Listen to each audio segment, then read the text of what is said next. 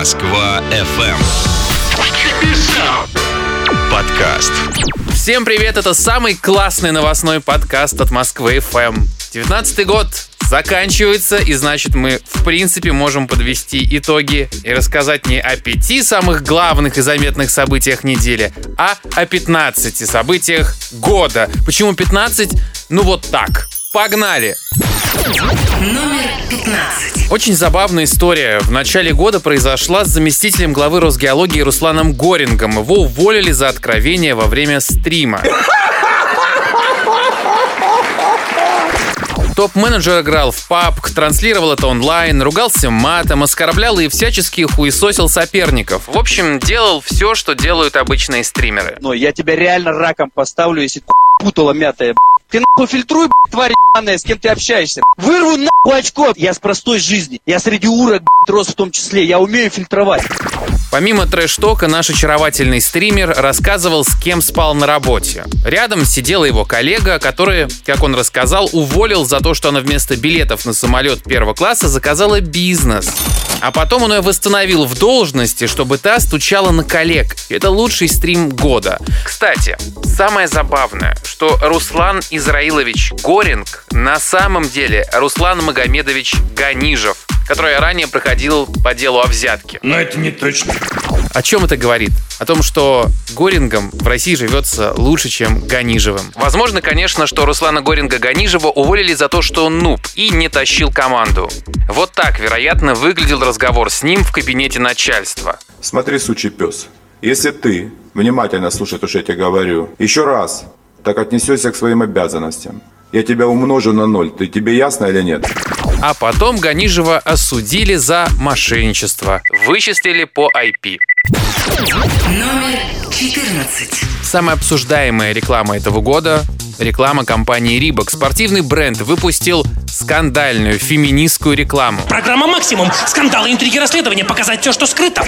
«Рибок» начал проект под хэштегом «Ни в какие рамки». Его цель была развеять миф о том, что есть только мужские или женские занятия. На одном из плакатов есть фраза «Пересядь с иглы мужского одобрения на мужское лицо». Замечательно. Поразительно. Гениально. И тут понеслось.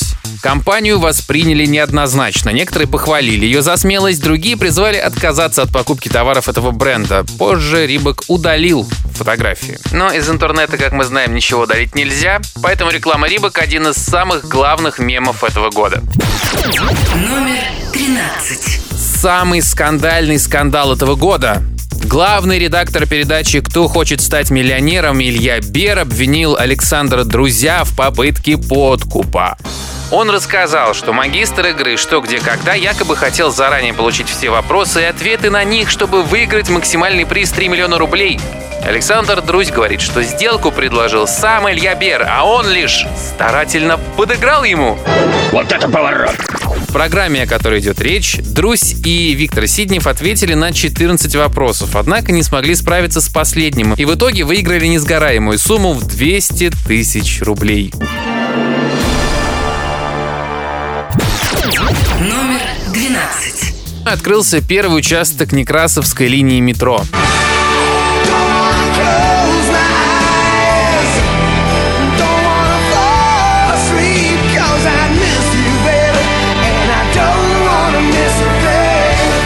В него вошли четыре станции – Некрасов, Колухмановская, улица Дмитриевского и Косино. Ожидается, что розовая ветка значительно разгрузит юго-восточный участок Таганско-Краснопресненской ветки и в целом улучшит транспортную ситуацию в районах Выхино-Жулебино, Косино-Ухтомский, Текстильщики, Кузьминки, а также подмосковных Люберцах. Чё, чё? В состав второго участка ветки войдут станции Нижегородская, Стахановская, Окская, Юго-Восточная. Открыть их планируется в две тысячи двадцатом. Номер одиннадцать. В две тысячи девятнадцатом году вступили в силу законы о фейковых новостях и оскорблении власти. За публикацию фейковой информации можно получить штраф до полутора миллионов рублей. Оскорбление власти обойдется дешевле, до трехсот тысяч, но в случае повторного нарушения может быть назначен арест до пятнадцати суток. Заебись. Четко. Номер десять. Завершилась «Игра престолов». Oh no. Oh no. десять лет мы смотрели этот сериал. Как за один день просто. Я думаю, сейчас можно спойлерить, но даже не хочется, если честно. Многие поклонники сериала восьмой сезон захейтили. Я в их числе.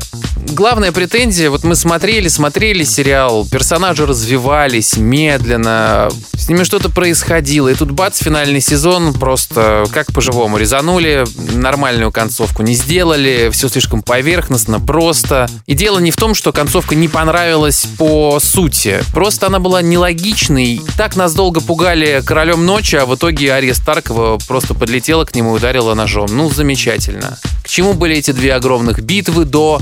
Чего мы боялись все эти восемь сезонов? В общем, ладно. Захотите, посмотрите, а кто посмотрел, я думаю, со мной согласен. Самое забавное, что шоураннеров просили сделать еще несколько сезонов, но они отказались, чтобы не превращать сериал, как они сказали, в новый Лост. Ну, понятно, что Лост в какой-то момент потерялся. Такая вот незамысловатая игра слов купил в каламбуршной в «Черную пятницу». Однако после финала нет сомнений, что все получилось намного хуже. Я про «Игру престолов». А виноват во всем Джордж Мартин, потому что он слишком медленно пишет. Номер девять. Открылась развязка МКАД «Бесединское шоссе». Старый путепровод не выдерживал нагрузку, к тому же у него не было прямых съездов на кольцо. Теперь они есть. Пробок станет меньше, жителям Братеева, Зябликова, Марьино и Подмосковья будет удобнее ездить. По бульварам Москвы. Также открылась развязка на МКАДе с улицы генерала Дорохова. Это вообще большой проект новой валютной магистрали под рабочим названием «Южный дублер Кутузовского проспекта». Номер восемь. Этот год был ознаменован еще одним потрясающим событием. Александр Кокорин и Павел Мамаев вышли на свободу. Юные таланты! Та-та! Условно-досрочно. Футболисты покинули территорию исправительной колонии в Белгородской области. Освободили и Кирилла Кокорина, брата Александра. Суд посчитал, что ребята исправились. Вот это прикол! А исправились они, потому что работали упаковщиками в швейном цехе, участвовали в спортивных состязаниях в колонии. Кокорин вернулся в «Зенит», Мамаев ушел из Краснодара и теперь выступает за Ростов. Пока еще никто не сыграл, в следующем году будет интрига. Как же они сыграют? Номер семь. Человеком года по версии журнала Time в этом году стала Грета Тунберг. Тихо! Слушайте! Бомбит у кого? Дело в том, что эта девушка не оставила равнодушным никого. Началось все это с выступления Греты Тунберг на саммите ООН. шестнадцатилетняя экоактивистка из Швеции в своей речи обвинила политиков в том, что они не обращают внимания на изменения климата, тем самым подводя молодое поколение и ставя планету под угрозу вымирания. People are suffering. People are dying. Entire ecosystems are collapsing. We are in the beginning of a mass extinction, and all you can talk about is money and fairy tales of eternal economic growth. How dare you? О Грете Тунберг высказался каждый житель России. В свое время я изучил все высказывания. Мнение всего два. Тунберг – продукт мировой закулисы, и Тунберг – отважная девочка. Совпадение? Не думаю. У Греты Тунберг синдром Аспергера, селективный мутизм и обсессивно-компульсивное расстройство. Но знаете что? Вот вся история с Гретой Тунберг, я уже об этом говорил, показала, что ебанутая не она, а мы. Номер шесть. первого октября банки обязаны рассчитывать показатель долговой нагрузки. Это соотношение выплат по кредиту к заработку. Если на погашение долгов уходит больше половины дохода, то получить займ будет сложнее. Просто банкам, которые выдают кредиты, и таким заемщикам придется направлять больше денег в резервы. А это не очень выгодно. По статистике, от пяти до девяти миллионов россиян тратят половину дохода на оплату долгов. Это грустно или весело? Это... Это печально. Зачем все это нужно, Центробанк и Минэкономразвитие объяснили это тем, что на рынке может сформироваться так называемый пузырь. Власти считают, что банки выдают слишком много займов тем, кто потенциально не сможет их вернуть. Номер пять. Sony анонсировала выход PlayStation пять. Консоль следующего поколения начнут продавать в конце две тысячи двадцатого года. Больше ничего не известно.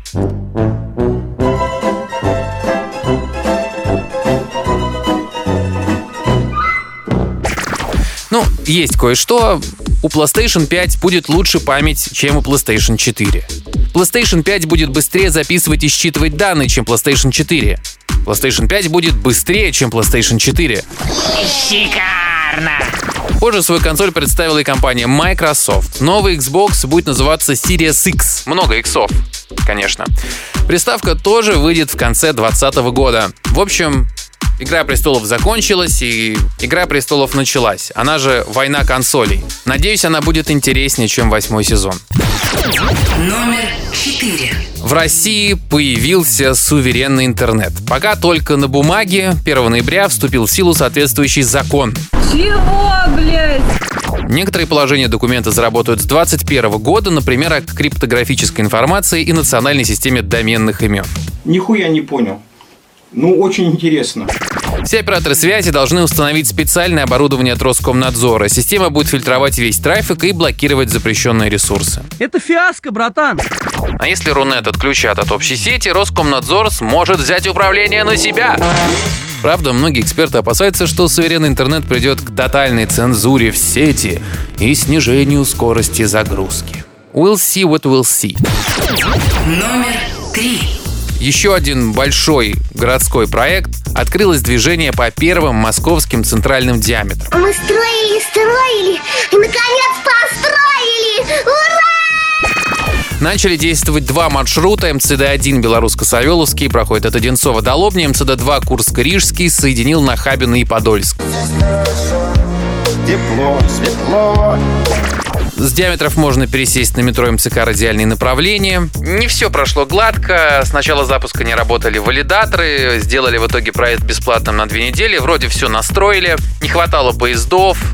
Были большие очереди. Удлинили составы. Сейчас эм цэ дэ работает нормально. Like a boss. Oh, yes, I keep the bank rolling. Госдума вернула курилки в аэропорты. Хулиганы. Курилки оборудуют в зонах для уже зарегистрированных и прошедших предполетный досмотр пассажиров, а также в транзитных зонах. Эти комнаты должны быть изолированы и оснащены вытяжкой, а их стены сделают непрозрачными.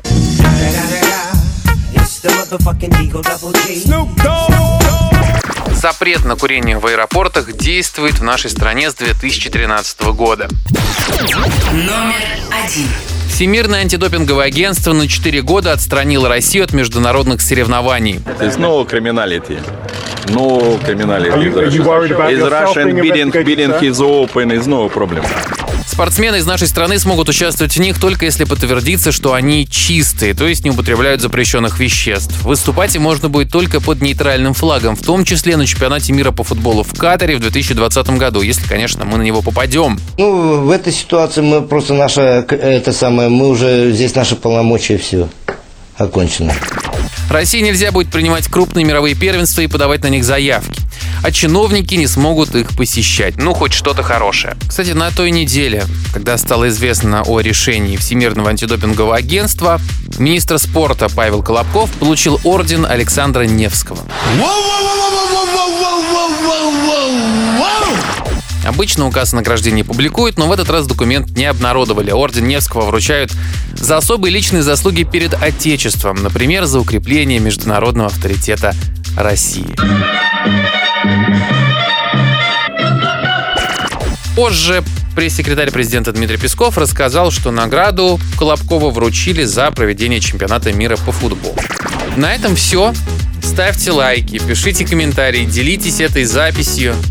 Поздравляю всех с Новым годом, отличного настроения, классного две тысячи двадцатого. Пусть все получится. Пока.